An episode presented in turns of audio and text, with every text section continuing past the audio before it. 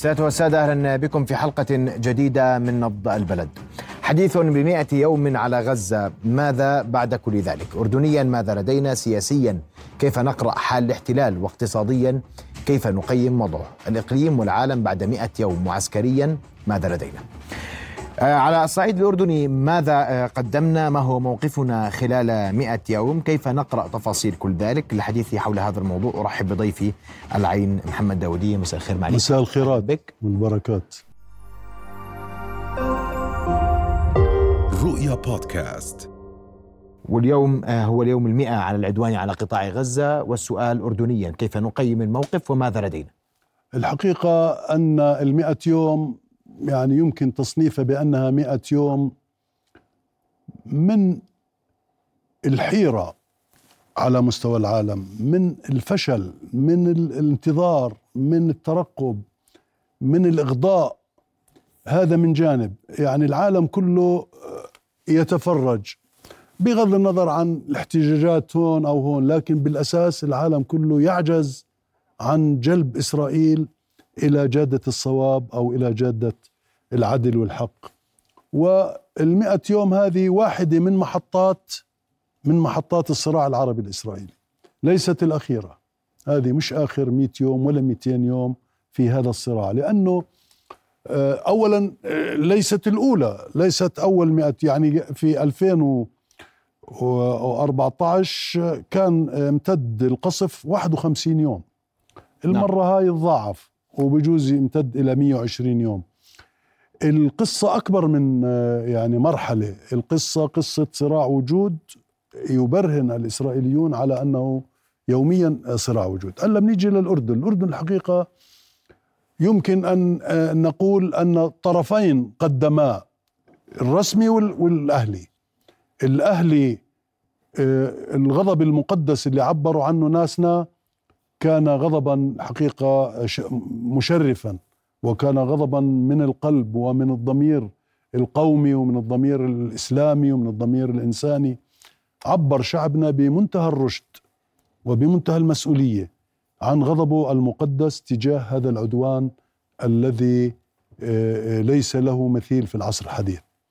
الجانب الرسمي الحقيقة قاد جلالة الملك آه، قاد حملة ويمكن أن نسميها حملة، قاد جلالة الملك حملة للدفاع عن القضية الفلسطينية لبيان لبيان الحق اللي في للعالم طبعا العالم العربي والعالم الإسلامي بيعرف التفاصيل كلها لكن العالم برا ما بيعرف. ولذلك مقابلات جلالة الملك وجلالة الملكة ودور ولي العهد آه، المقالات اللي نشرت في الواشنطن بوست مقابلات جلالة الملكة على السي إن إن هذا هذه المكانة اللي لا جلالة الملك. مكانة عند العالم محترمة ومعتبرة.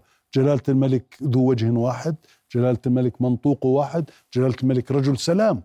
لذلك لما بيقول إنه هذا ليس جديدا وليس هذا من 75 سنة هذا الصراع. ويجب أن نضع حدا له وأن إسرائيل لن تنعم بالأمن إلا بحل الدولتين إلا إذا نعم به الشعب العربي الفلسطيني. ما فيش واحد يعني تحت الهواء وواحد آمن. والآن هاي أمن إسرائيل أقل من مما هو عليه قبل عقود اليوم أمن إسرائيل بعد غزوة وبعد ضربة وبعد هجمة آه، سبعة أكتوبر أمن إسرائيل أقل مما كان عليه. أي أن القوة كما قال جلالة الملك لا تصنع السلام ولا تصنع الأمن أيضا. نعم. جلالة الملك جلالة الملكة رئيس الوزراء رئيس الأعيان رئيس النواب الشعب الكتاب أنتم الإعلام بدعتوا يعني الحقيقة آه، قدم شعبنا بقيادة جلالة الملك ما لا يمكن الاستزادة عليه. قدمنا أقصى ما نستطيع. ما ظلش إلا نعلن الحرب. ما ظل إلا نعلن الحرب. وهذه حرب على أمريكا وعلى بريطانيا وفرنسا مش بس على إسرائيل. الحرب مع إسرائيل بتعني الآن الشعب العربي الفلسطيني يقف في مواجهة إسرائيل والولايات المتحدة اللي بتغطي إسرائيل بأشكالها كاملة. وبريطانيا وفرنسا ودخلت ألمانيا على الخط وإيطاليا. إذا إحنا بنحكي على حالة آه، فريدة حالة فريدة. سر إسرائيل اللي حاول جلالة الملك إنه يكشفه وحكى هذا الحكي نصا في مؤتمر القاهرة اللي صار. نعم. مؤتمر القاهرة للسلام قال أن إسرائيل لا تخضع للمساءلة ولا تخضع للعقاب. وهذا اللي بصير قاعد في محكمة العدل الدولية. انكسر التابو هذا اللي بيقول إسرائيل لا تخضع للمحاسبة للمساءلة. لا انكسر بدعوة جنوب أفريقيا إجت إسرائيل للمحاسبة. هلا بتنجح المحاسبة ولا ما بتنجح شيء ثاني؟ بس جلب المعتدي الطاغية الإسرائيلي الوحش الإسرائيلي جابوه على مقعد آه، الاتهام في محكمة العدل الدولية. وهذا حدث كبير وهذا خرق جديد في آه، يعني في مكانة إسرائيل أنها لم تجلس مرة واحدة رغم كل من ما ارتكبته من مجازر ومن مذابح. 48 أخي محمد سنة 48 عندها قامت إسرائيل على 250 مذبحة. واحدة منهم الطنطورة هاي في فيلم عنها بتحدثوا اللي قاموا بقتل الناس بتحدثوا شو ساووا؟ كيف قتل وكيف فرغ وكيف ضحك وكيف اغتصبوا بنت عمرها 16 سنة. فهذه وحشية هذا هذا عدو استيطاني توسعي. ما في توسع بالخاطر ولا بالشيء. أنا مطمئن وراضي والله لولا أن موقفنا طيب لا أقول أنه مش طيب. أو بسكت على الأقل. لكن موقفنا كريم وشجاع وطيب. يعني إحنا سحبنا استدعينا السفير وحضرنا على السفير سفيرنا من تل أبيب وحضرنا على السفير الإسرائيلي أن يعود وأعلنا إنه اتفاقية الماء مقابل الطاقة مقابل الماء لن توقعها الأردن. ويعني أيضا وصلنا إلى حافة الحرب لما قال جلالة الملك والأردن أن التهجير نعم. أهلنا من الضفة الغربية بمثابة إعلان حرب علينا. اذا الموقف الأردني درأ التهجير بالتعاون مع مصر درأنا التهجير إلى مصر وإلى الأردن.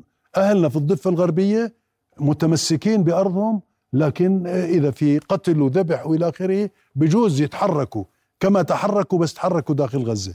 اذا الأردن أول شيء حط أهداف عديدة اللي هي وقف القتل وقف القتال ومش القتال حتى وقف الحرب والعدوان. اثنين المساعدات الإنسانية. ثلاث منع التهجير.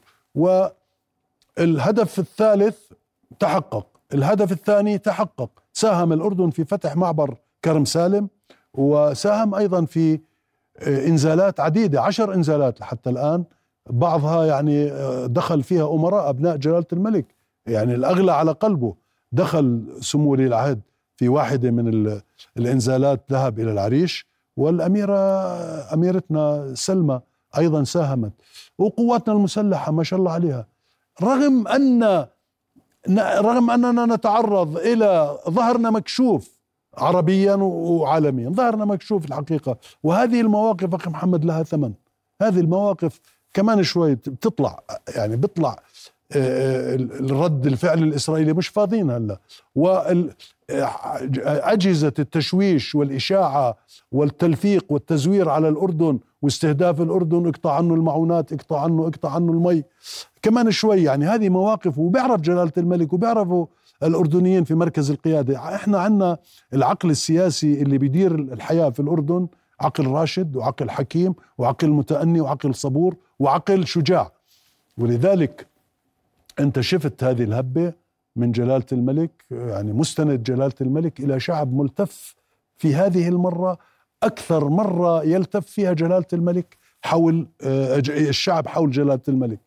لأنه أيضا آه، المئة يوم كمان إذا بدك تأخذها على المستوى الفلسطيني محمد بيك آه، أنت بتقول إنه ليش مئة يوم؟ لأنه في مقاومة جبارة في مئة ولا كان في خمسين يوم ولا عشرين يوم راحت وانتهت وبردت. لا مئة يوم لأنه في مقاومة باسلة جبارة عبقرية هذا الشعب العربي الفلسطيني شعب التضحيات وشعب الإصرار على كرامته وعلى وطنه وعلى آه، دولته المستقلة لن ينفذ هذا العدو الإسرائيلي إلا وأمنه لن يتحقق إلا إذا تحقق للشعب العربي الفلسطيني كرامته نعم. واستقلاله ودولته المستقلة؟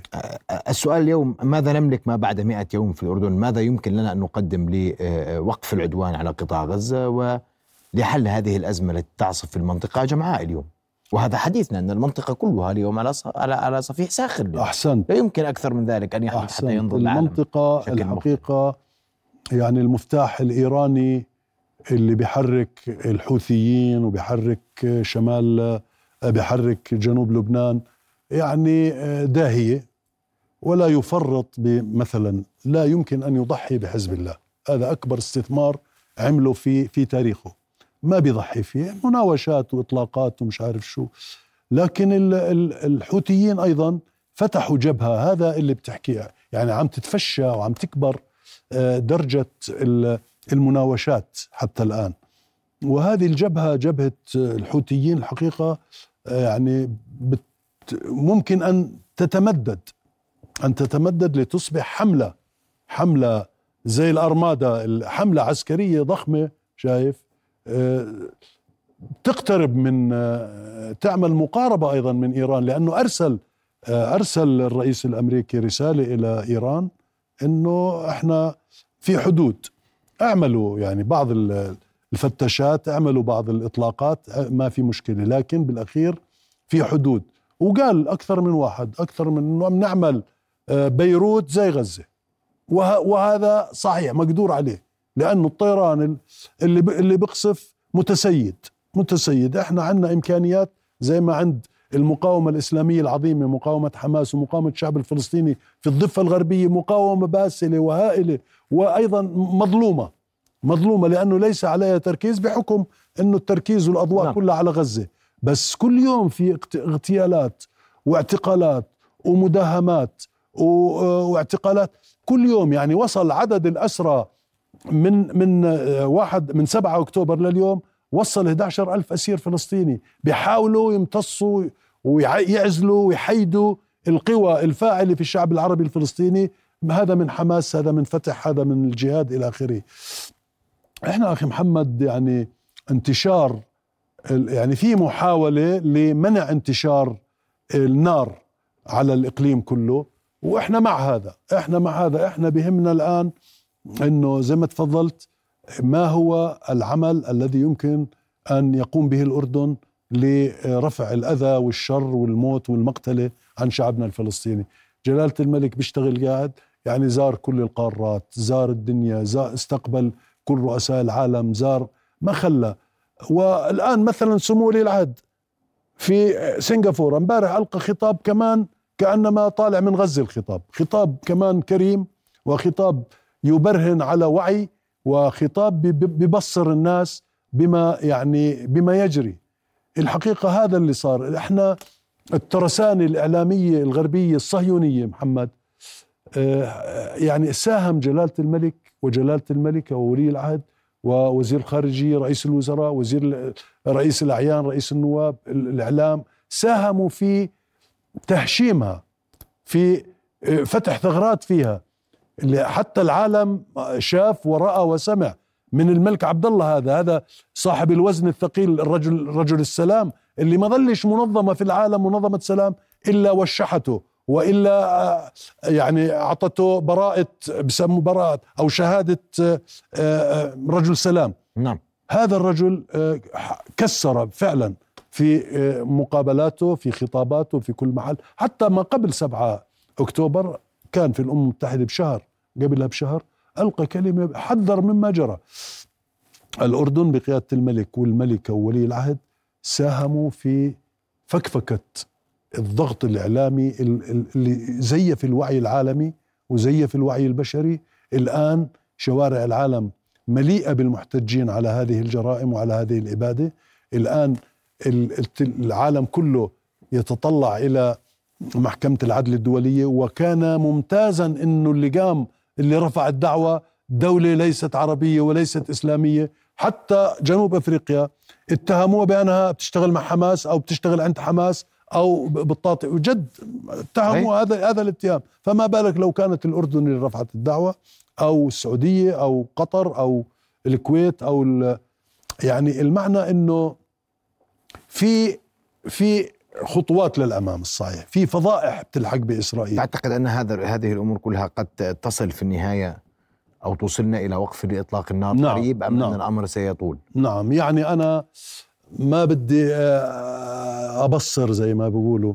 لكن الضغط ال- العالمي آه، على العصب على عصب أمريكا من الداخل ومن الخارج. كل العالم محتج على اللي بيصير على العصب البريطاني. الجاليات العربية في أوروبا المسلمة والعربية جاليات هائلة مؤثرة ومقررة. في ألمانيا جالية هائلة. في آه، في هولندا هاي اللي بتشوفها معظمها جاليات جاليات عربية إسلامية أفريقية. كل هذه يعني عانت جنوب أفريقيا. 350 عام أخي محمد سنة. 350 سنة ال- الفصل العنصري في جنوب أفريقيا ذاقوا المر. معظم قيادات جنوب أفريقيا بتقول لك اللي بيصير في غزة أكثر مما عانينا منه طيلة 350 سنة نظام الفصل العنصري اللي في بريتوريا. نعم. آه طبعا راح يصير هذا الضغط اللي بيصير يعني العالم بيضغط قاعد ويرفض العالم استمرار هذه المذبحة. آه، راح يعني أمريكا آه، بتتحرك قاعدة من من نقلة لنقلة. آخرها بيقول لك إنه لا إحنا بدنا تحددوا أهدافكم. ما بدناش قتل عشوائي وما بدناش قصف عشوائي. حددوا أهدافكم اختاروا أهدافكم تقربوش على المدنيين. بس حتى الآن لم تطالب أمريكا ولا فرنسا ولا بريطانيا ولا أوروبا الغربية باستثناء إسبانيا والبرتغال لم يطالب أحد منهم بوقف إطلاق النار. لسه إحنا بنحكي في وقف إطلاق النار. لكن وقف إطلاق النار بالأخير قادم. الجيش الإسرائيلي واجه مشكلة كبيرة. الآن بدل الهدف اللي كان معلنه نتنياهو اللي هو استئصال حماس الآن آه، شوف شوف النقله الهائلة بيقول لا نزع سلاح غزة. نعم. نزع سلاح غزة هذا فرق كبير بين الهدفين. نزع سلاح غزة. وهذا برأيك مآلات الأمور اقتربت من النهاية؟ نعم نعم نعم ما ما في مفر. بدها تنتهي بالأخير بتنتهي الجولة بس هذه في جولات بعدها. نعم. وفي طوفان أقصى ثاني وثالث ورابع. أقوى شوي أقل شوي لكن ما دام في احتلال أخي محمد في مقاومة. واضح. وما دام في مقاومة في تضحيات وفي آلام وفي شهداء وفي دمار وكله. نعم. أشكرك كل الشكر عضو مجلس اعيان معالي محمد داودية على وجودك معنا ليله شكرا جزيلا لك. شرفتني. بحضورك. ننتقل للحديث عن الوضع الإسرائيلي السياسي بعد مئة يوم من الحرب. أرحب بضيفي الكاتب والمحلل السياسي الأستاذ أسامة رنتيسي. أستاذ أسامة مساء الخير. أهلا بك في نبض البلد. أستاذ أسامة أبدأ بالحديث آه، آه، يعني اليوم مئة يوم. في البداية كان هناك آه، التحام إن صح التعبير مع حكومة الاحتلال حكومة الحرب. اليوم نشهد خلافات ثم خلافات ثم خلافات تزداد كرة الخلافات تتحرج وتكبر. بتقييمك اليوم بعد مئة يوم كيف هو الحال سياسيا داخل الاحتلال؟ شكرا اخ محمد. بداية يعني أنا بدي أشكركم على الجهد الإعلامي الكبير اللي أنتم يعني قدمتوه خلال هذا ال يوم وهذا جهد مقدر و واجب في يعني شغل مهني يعني بشكل كثير ممتاز. الحالة الإسرائيلية أستاذ محمد يعني حالة يعني فعلا يرثى لها. عمره ما كانت الحالة في الكيان بهذا الشكل السياسي المهلهل. تاريخيا إحنا بنعرف إنه هذا المجتمع الإسرائيلي يتماسك أكثر في الأزمات في الحروب في كذا. لكن في هذه الحرب تحديدا نراه متفسخا إلى أبعد الحدود. نرى الأصوات المعارضة للحكومة ترفع الصوت بشكل يومي. هنالك أصوات ترفض ما يقرره مجلس الحرب. هنالك أصوات تطالب اليوم بتغيير حكومي. هذا ال ال الوضع السياسي المهلهل في إسرائيل بيكشف عن رؤية واضحة بانه اليمين المتطرف في إسرائيل بكل استطلاعات الرأي وبكل الآراء بأنه هو يعني تراجع إلى الخلف بشكل كبير جدا وخسر خسارة كبيرة وأثبتت هذه الحكومة.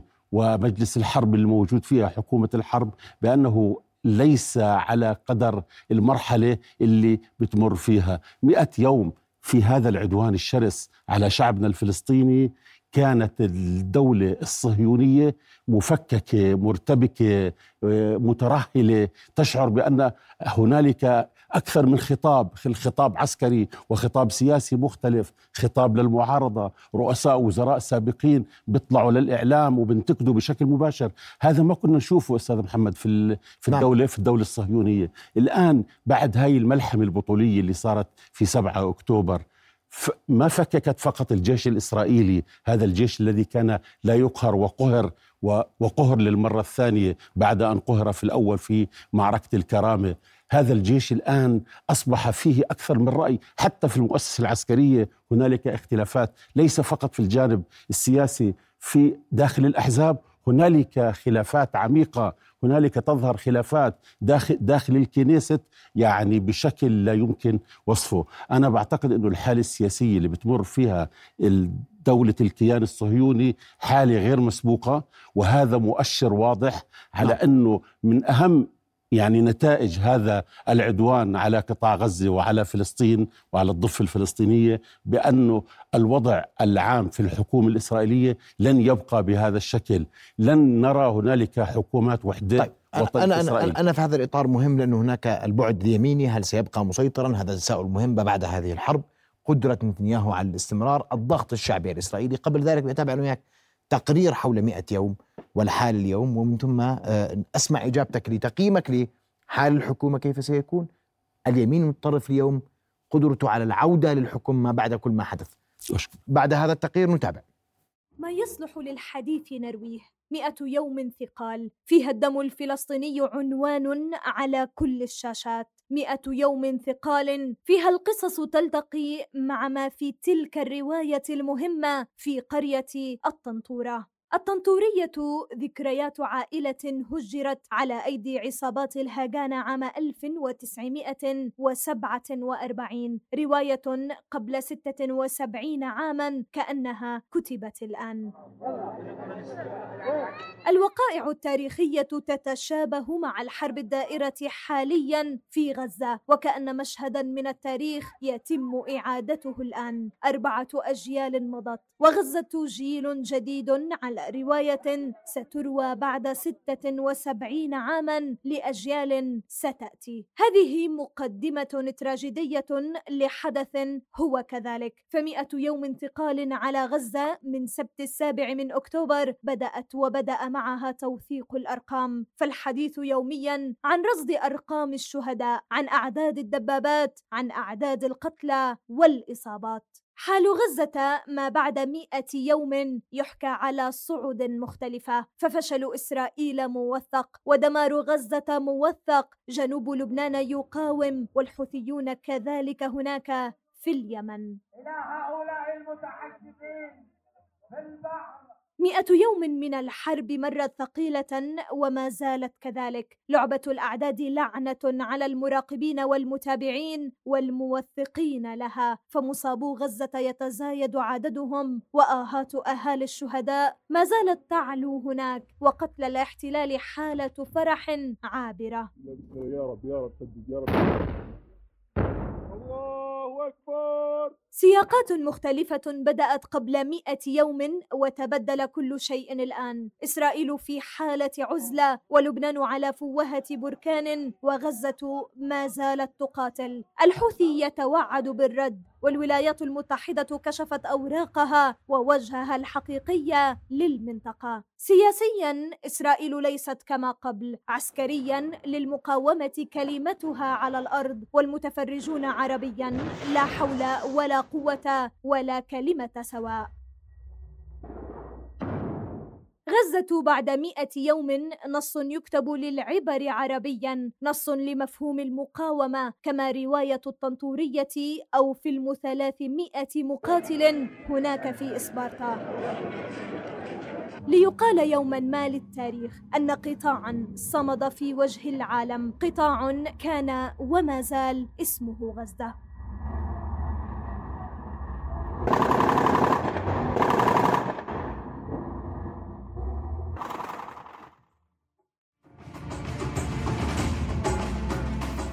أسمع منك أستاذ أسامة بعد ما تابعت هذا التقرير ونشوف آه، يعني اليوم اليمين المتطرف تحديدا اليوم بعد كل ما يحدث هل يلقى قبولا في الشارع الإسرائيلي؟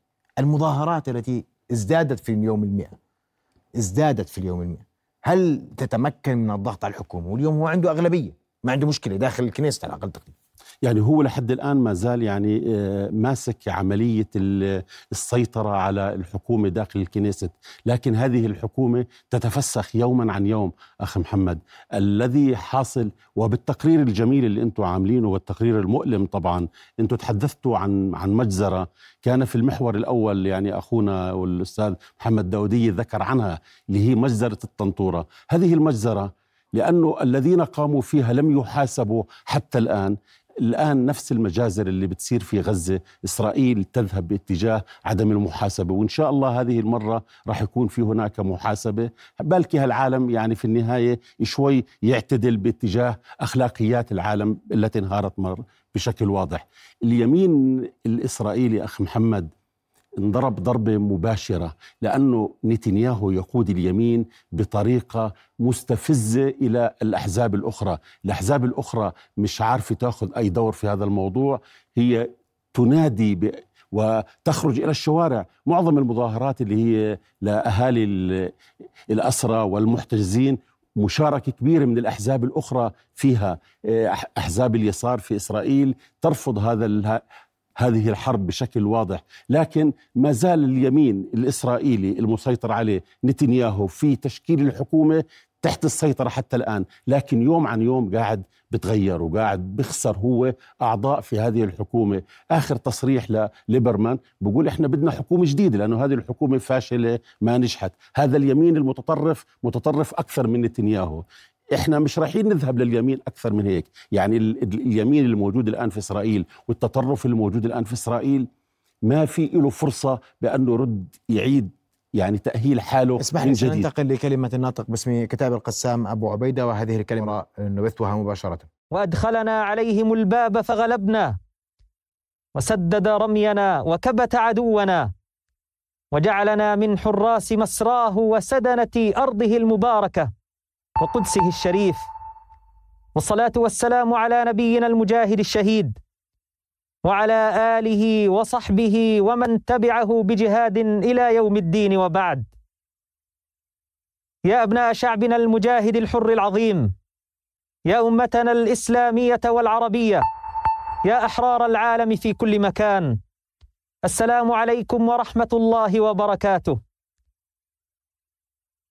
مئة يوم على بدء معركة طوفان الأقصى. هذه المعركة التاريخية المفصلية في حاضر شعبنا وأمتنا. هذه الصرخة التي دوت في سمع الزمان وملأت بقوة الله بصر الدنيا. لتحرر كل الشعوب والأمم المستعبدة ولتعطي نموذجا كيف للكف أن يناطح المخرز؟ وكيف لاحتلال عنصري نازي بغيض؟ يراد له أن يكون قدرا لشعبنا أن يصبح الكيان الأكثر بشاعة أمام كل العالم تارة بسحق كبريائه والرد على عنجهيته في السابع من أكتوبر وتارة بمواجهة بطشه وإجرامه.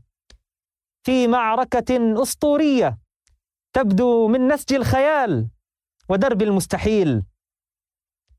نعود مئة يوم إلى الوراء لنذكر المتعامين والمتواطئين والعاجزين من قوى العالم الذي تحكمه شريعة الغاب.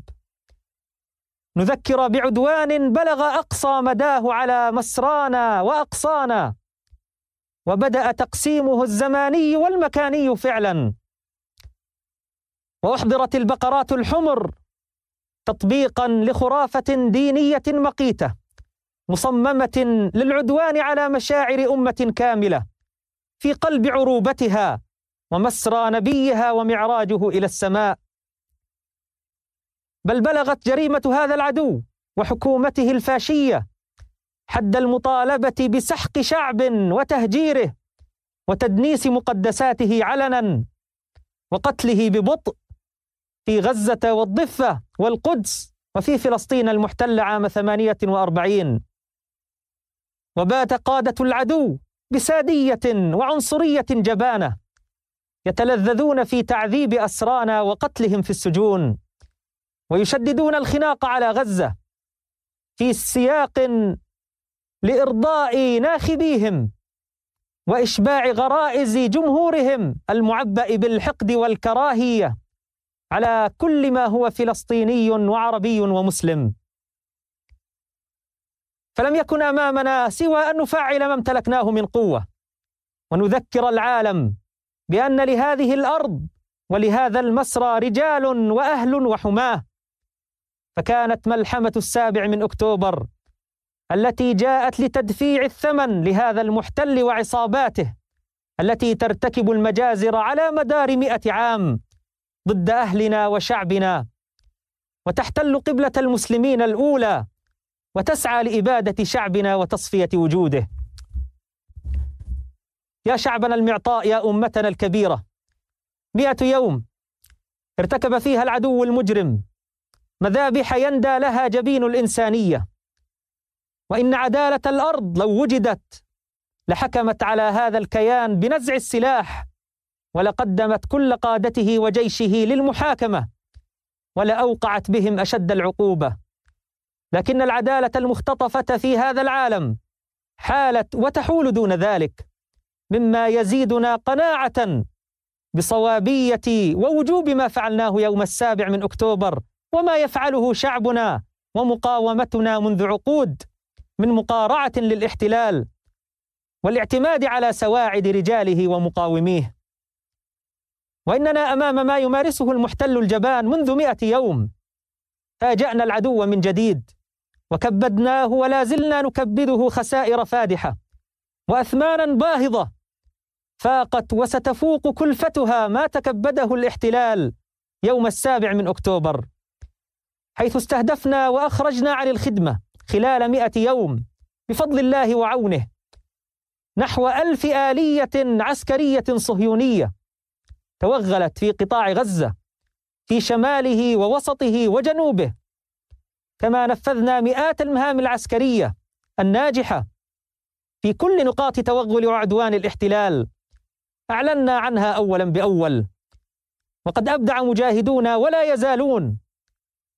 رغم الفارق الهائل في ميزان القوى المادي والعسكري ورغم ما يرتكبه العدو من جرائم إبادة ومجازر هي علامة مسجلة باسمه في التاريخ إلا أن مجاهدين بعون الله وتأييده حافظوا خلال مئة يوم على تماسك صفوفهم وازدادوا قناعة بالدفاع عن أرضهم أمام عدو همجي بغيض فقدموا التضحيات العظيمة وسطروا ملاحم عز نظيرها في هذا الزمان وتمترسوا في عقدهم القتالية واستبسلوا في تكبيد العدو خسائر هائلة في صفوف ضباطه وجنوده.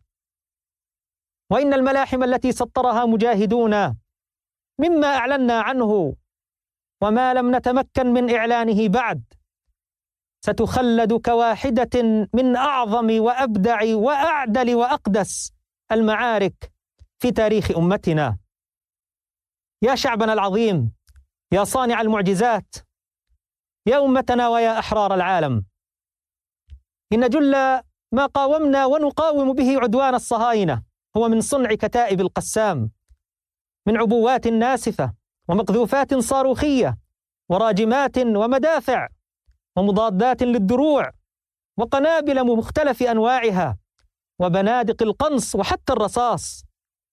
وهذه الصناعات لم تكن لتجدي نفعا أمام الترسانة الأمريكية الهائلة القذرة التي نواجهها في أيدي مرتزقة الصهاينة في الميدان لولا الصناعة الأهم التي نمتلكها وهي صناعة الإنسان المقاتل.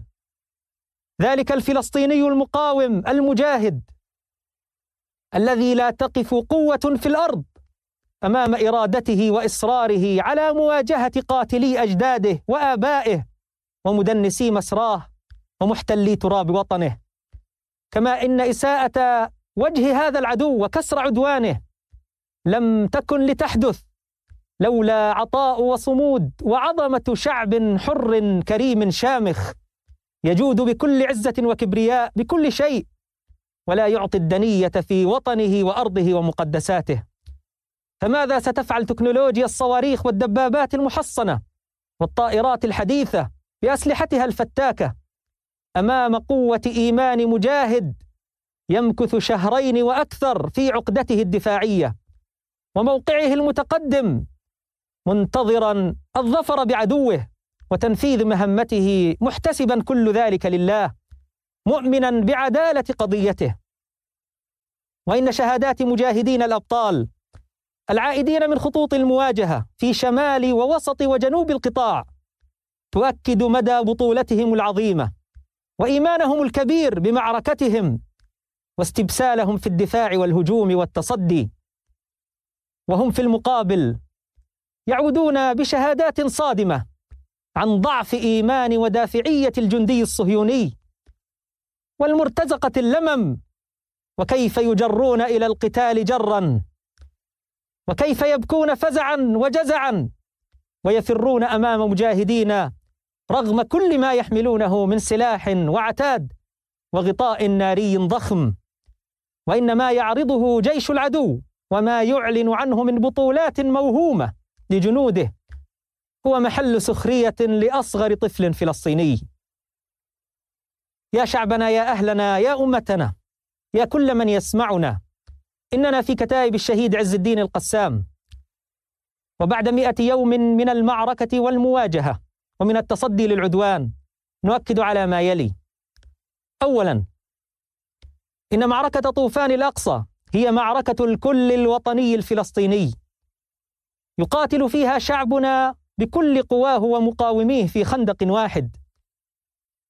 وإن أي حديث سوى وقف العدوان عن أهلنا ليس له قيمة في مسار هذه المعركة التي ستتوسع يوما بعد يوم وتحرق هذا العدو. وكل من دعمه وسانده وأعانه. وإن أهداف العدو قد تكسرت على صخرة صمود شعبنا ومقاومتنا. فها هي قيادة العدو المتغطرسة. تتجرع الألم وتغوص في وحل الفشل والإخفاق. فلا التهجير الذي يحلم به قادة الحرب الإرهابيون تحقق. ولا التدمير العشوائي حقق أو سيحقق لهم سوى الخزي. ولا هم تمكنوا من استعادة الأسرى. كما سقط القناع عن هذا الكيان النازي البغيض الذي ارتكب محرقة ضد الأبرياء. صنعت له عدوا ومقاتلا حاضرا ومستقبلا في كل بيت فلسطيني وعربي. ورسخت صورة الاحتلال البشعة أصلا لدى كل حر في العالم. ثانيا ان ما يعلن عنه العدو من إنجازات مزعومة حول السيطرة أو تدمير ما يسميه مستودعات أسلحة وما يطلق عليه منصات صواريخ جاهزة للإطلاق وما يزعم أنها أنفاق بالكيلومترات. هي أمور مثيرة للسخرية بالنسبة لنا. وسيأتي اليوم الذي نثبت فيه كذب هذه الدعاوى وعبثيتها. ونود أن نقول بشكل مختصر إنه قبل السابع من أكتوبر وضمن خطة العمليات لم يكن هناك أي مستودع أسلحة للقسام في أي مكان في قطاع غزة. ولا يوجد لدينا منصات صواريخ مذخرة كالتي يدعي العدو أنه دمرها ويعلن عنها. كما لا يزال لدينا الكثير لنقوله للعدو وللعالم في الوقت المناسب. أما فيما يتعلق بموضوع الأسرى الصهاينة فنريد أن نقول إن مصير العديد من أسرى ومحتجزي العدو بات خلال الأسابيع الأخيرة مجهولا. أما الباقون فهم جميعا دخلوا نفق المجهول بفعل العدوان الصهيوني. وعلى الأغلب سيكون العديد منهم قد قتل مؤخرا فيما لا يزال الباقون في خطر داهم وكبير كل ساعة. وقيادة العدو وجيشه يتحملان كامل المسؤولية عن هذا الملف. ثالثا نحيي الأيدي الضاربة الوفية من مقاتلي أمتنا في لبنان العطاء والبطولة وفي يمن الحكمة والإيمان وفي العراق وفي كل ساحات أمتنا. وننعى إلى أمتنا شهداءهم ونبارك جهدهم وعطاءهم. والعالم يرى كيف هرعت قوى الظلم وشكلت التحالفات واستدعت زبانية النفاق والغطرسة لضرب وتهديد من ينصر شعب غزة بعد أن عبروا عن تضامنهم ونصرتهم بما يمليه واجب الأخوة الإسلامية والعربية والإنسانية. وبعد أن وجهوا للعدو ولمن وراءه ولا يزالون لكمات كبيرة وضربات مباركة وقوفا في وجه المحرقة النازية الصهيونية ضد شعبنا وأهلنا. وإننا إذ أبلغنا من جهات عدة في جبهات المقاومة بأنهم سيوسعون ضرباتهم للعدو في قابل الأيام في ظل استمرار العدوان على غزة.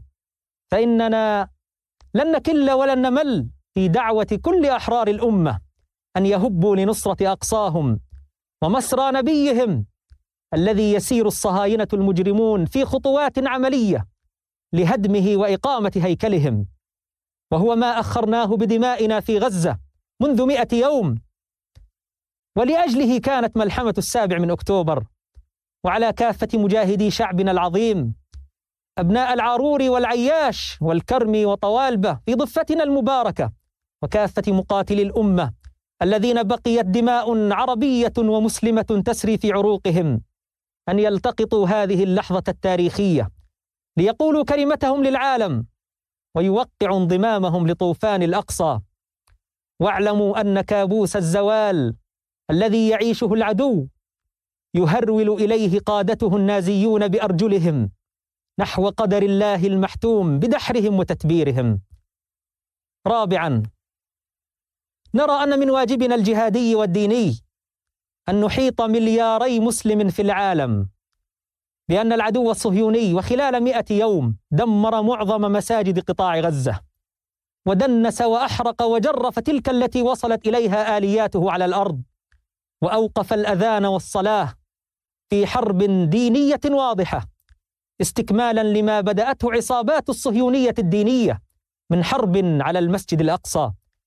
وهذا هو نذير شؤم ودمار على هؤلاء القتلة النازيين إذ لا قبل لهم بالحرب على الله وهذا ثابت بنص التوراة والإنجيل والقرآن. لكنها دعوة أيضا لكل مسلم على وجه الأرض أن يعي طبيعة الصراع وخلفياته وطبيعة هذه الحكومة الصهيونية المجرمة سليلة عصابات الهاجانا الإرهابية. وإن أضعف الإيمان لمن عجز عن نصرة الدماء البريئة أن ينصر دين الله إذ هدمت صوامع وبيع وصلوات ومساجد يذكر فيها اسم الله كثيرا.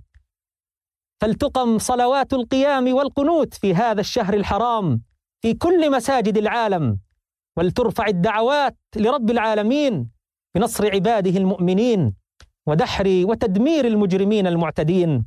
ولينصرن الله من ينصره إن الله لقوي عزيز.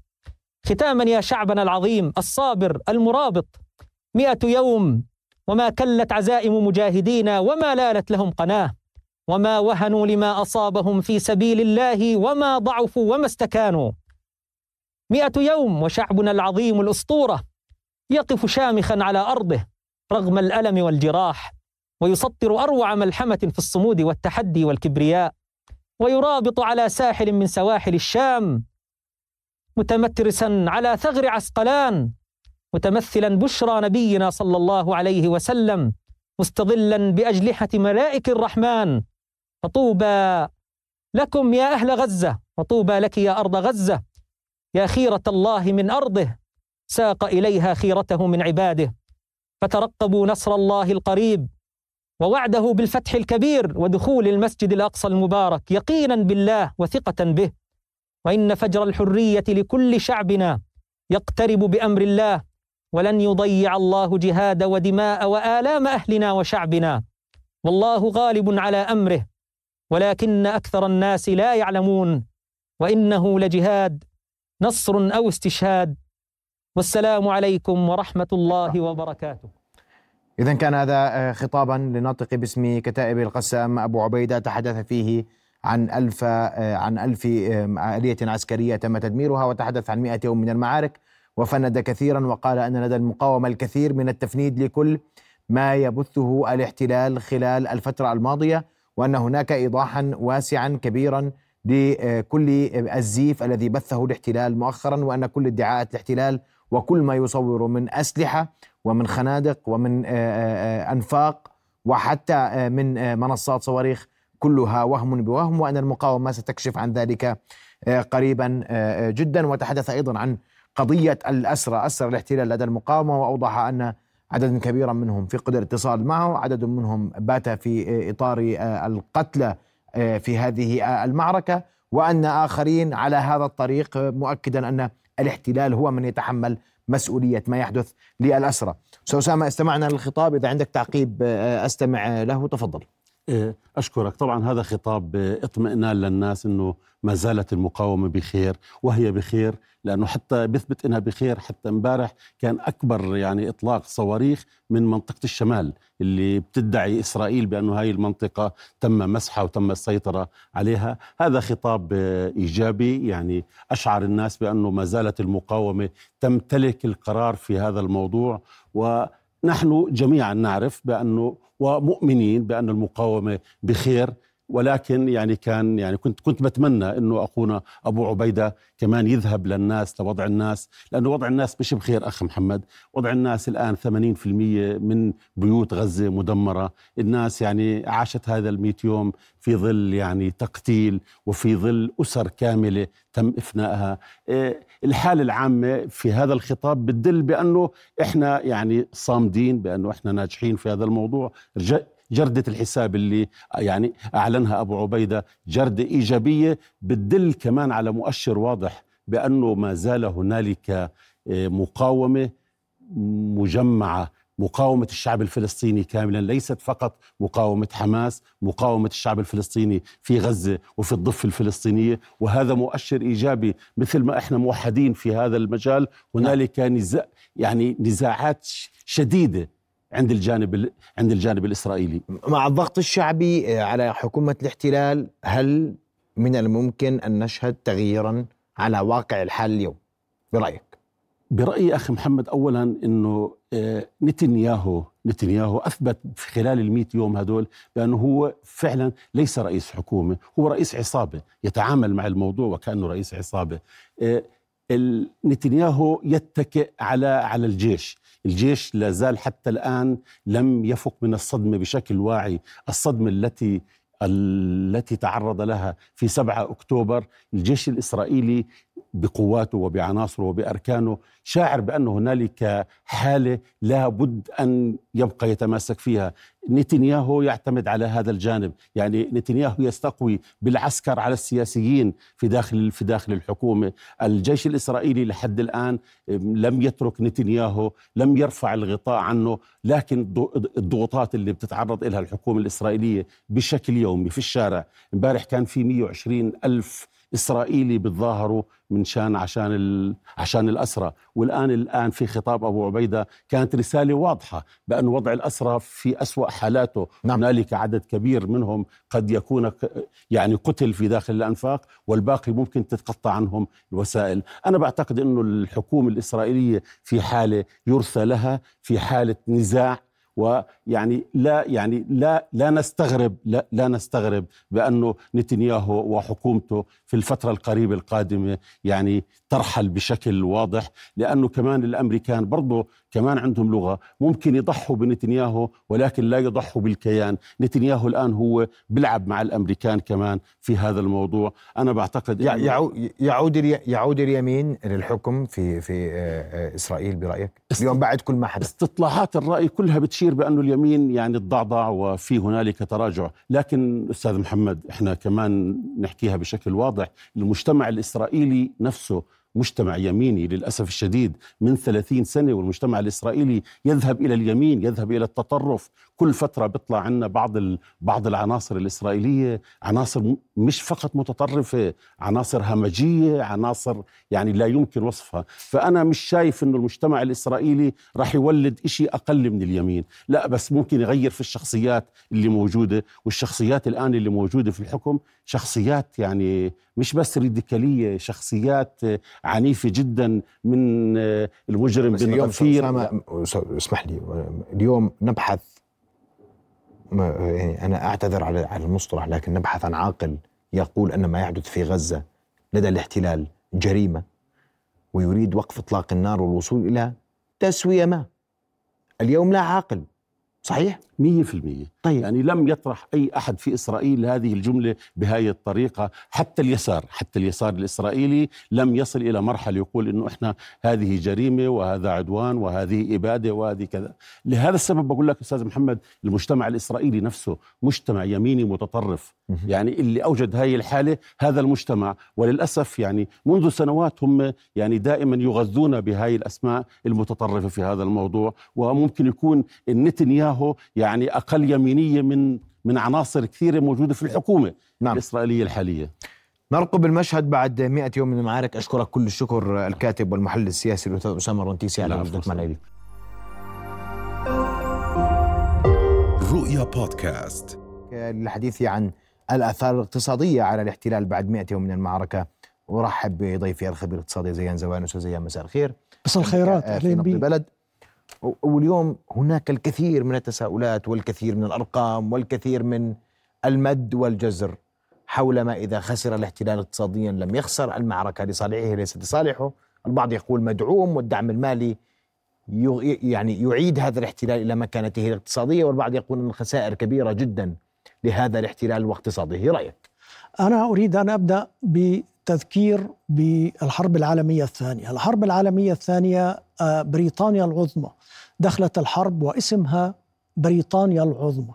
خرجت من الحرب العالمية الثانية منتصرة لكن لم يكن اسمها بريطانيا العظمى، كان اسمها بعد الحرب بريطانيا فقط.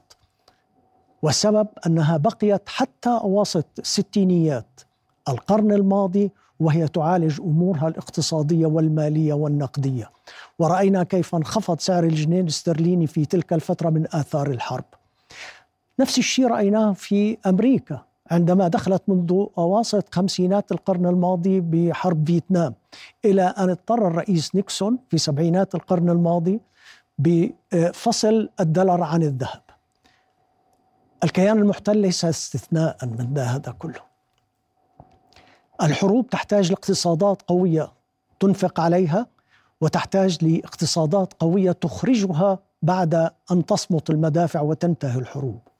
رأينا هذا كله حتى رايناه في أوضاعها الاقتصادية ما قبل عدوانها على أهلنا بغزة.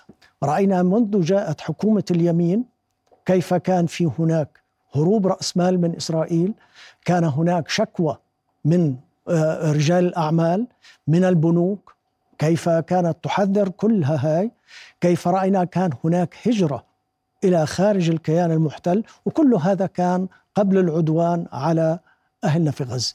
جاء العدوان على أهلنا في غزة لنجد أن هناك وعلى الفور تعطلت قطاعات السياحة الإنشاءات الزراعة التكنولوجي وهي قطاعات أساسية في الاقتصاد الاحتلال. رأيناها كيف تعطلت ورأينا كيف أصبح هناك في عملية مساومة بحيث أصبح الكيان يلغي مخصصات وزارات ويأخذ هذه المخصصات ليحولها للجيش. هذا الواقع كله رأيناه. رأينا هذه الانقسامات الداخلية. اليسار يتهم اليمين المتطرف أنه يريد أن يأخذ كل الأموال من ميزانيتهم ب 23 والآن من ميزانيتهم في ال 24 لكي يسمن مستوطناتهم.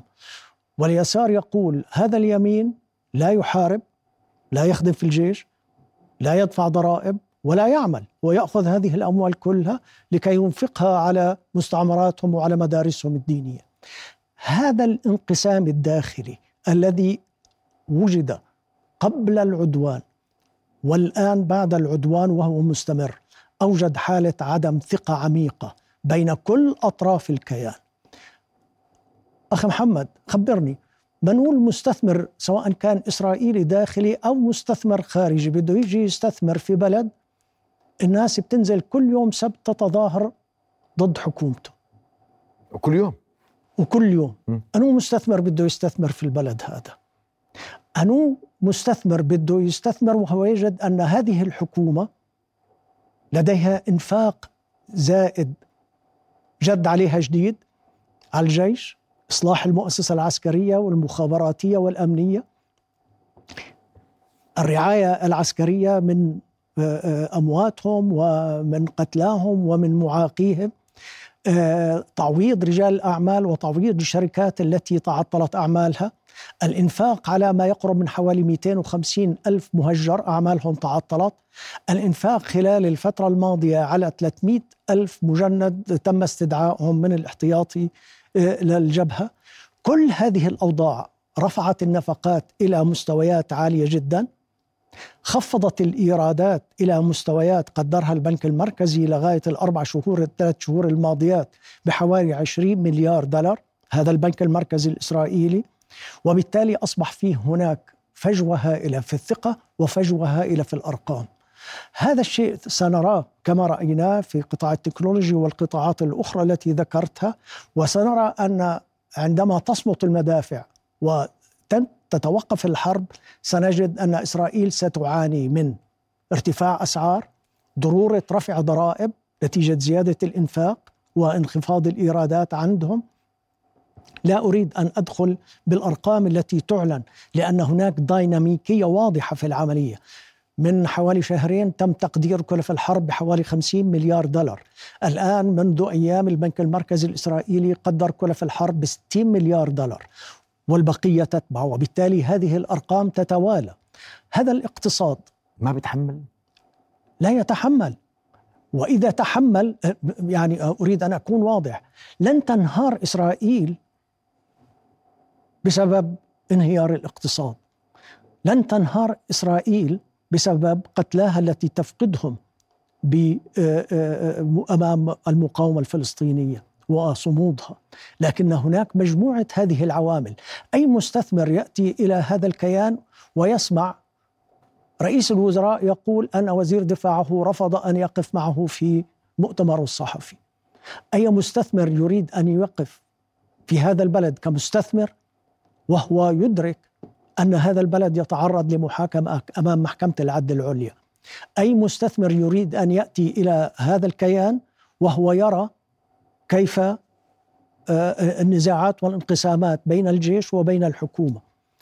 أي مستثمر يريد أن يأتي إلى هذا الكيان وهو يرى أحد أعضاء في مجلس الكابينت الحرب يتظاهر يوم السبت بالأمس مع المتظاهرين. كل هذه العوامل عندما تجمعها سوية ستجد أن هناك آثار اقتصادية سيعيشها الكيان المحتل لفترة طويلة وسيعاني منها. يعني إحنا اليوم بنقول وبدي أسألك يعني في ذات السياق إلى أي مدى يمكن للعالم أن يدعم اقتصاد الاحتلال؟ عسكريا يدعمه اليوم. اقتصاديا هل يمكن دعم هذا الاقتصاد؟ آه، الدعم الاقتصادي دعني أقول أن آه، الرئيس الأمريكي بايدن وعد فورا ب 14 مليار و300 مليون دولار. هذا الدعم لم يأتي حتى الآن نتيجة الانقسامات والخلافات ما بين الإدارة وما بين الكونغرس حتى الآن لكن أريد أن أسأل أنا هذا الدعم أو غيره هل يعيد الثقة إلى هذا المستثمر الذي يرى ما أرى أنا وأنت والناس الثانيين كلها هذه المظاهرات التي تتظاهر لإسقاط حكومة نتنياهو هل هذا الدعم سيعيد الثقة؟ هل سيردم فجوة عدم الثقة بهذا الكيان؟ هل سيرد سيردم فجوة عدم الثقة بالمنظومة كاملة عسكرية ومخابراتية وسياسية وحزبية؟ هل يأتي الدعم ليردم فجوة الثقة وهو يرى أن هناك تسليح لمستوطنين يهجمون على الناس ويقتلوهم هذا العدوان ونتيجة طوفان الأقصى هز هذا الكيان وستبقى هذه الأيام بيننا لنذكر بعضينا هناك من يقول أن الغرب لن يتوانى عن تقديم المساعدات للكيان المحتل. لكن دعني أقول مرة ثانية وثالثة على الرغم من ذلك حتى لو جاء هذا الدعم علما بأن ال 14 مليار لم يأتوا حتى الآن حتى لو أتى الدعم لن يعيد الثقة بالكيان. لن يعيد الناس اللي بيتظاهروا بثقتهم في اليمين المتطرف.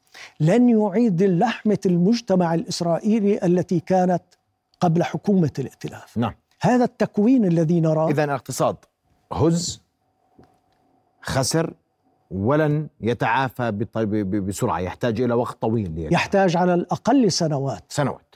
نعم. نشكرك كل الشكر أبداً. الاقتصادي الأستاذ وسهلا. ريان زواني على وجودك معنا ليلى شكرا جزيلا. شكرا. رؤيا بودكاست.